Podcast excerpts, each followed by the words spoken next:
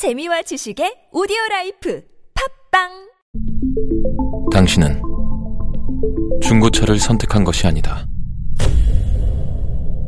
당신이 선택한 건 최초라는 자부심이자 경계 없이 누리는 편리함이며 BMW만의 격이 다른 책임감. 당신은 BMW의 선택을 선택했다. BMW 프리미엄 셀렉션.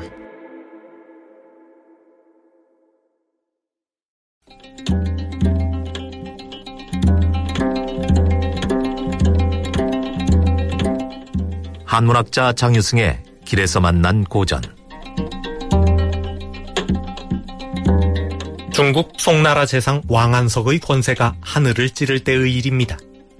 어느 날 손님이 찾아와 이야기를 나누던 왕안석은 이렇게 말했습니다. 늙으면 출가하여 승려가 되고 싶소. 나이가 들어 정계에서 은퇴하면 승려가 되고 싶다는 말이었습니다. 그러자 손님이 말했습니다. 급하면 부처님 다리에 매달리는 법이지요. 늙으면 출가하여 승려가 되겠다는 왕안석을 비꼬는 말이었습니다. 평소 부처님을 찾지 않던 사람도 죽을 때가 되면 부처님 다리에라도 매달리는 법. 한창 하고 싶은 것 많은 젊은 나이에 모든 걸 버리고 출가하는 것이 어렵지. 죽을 때가 다 되어 출가하는 게 뭐 그리 대단하냐는 뜻입니다.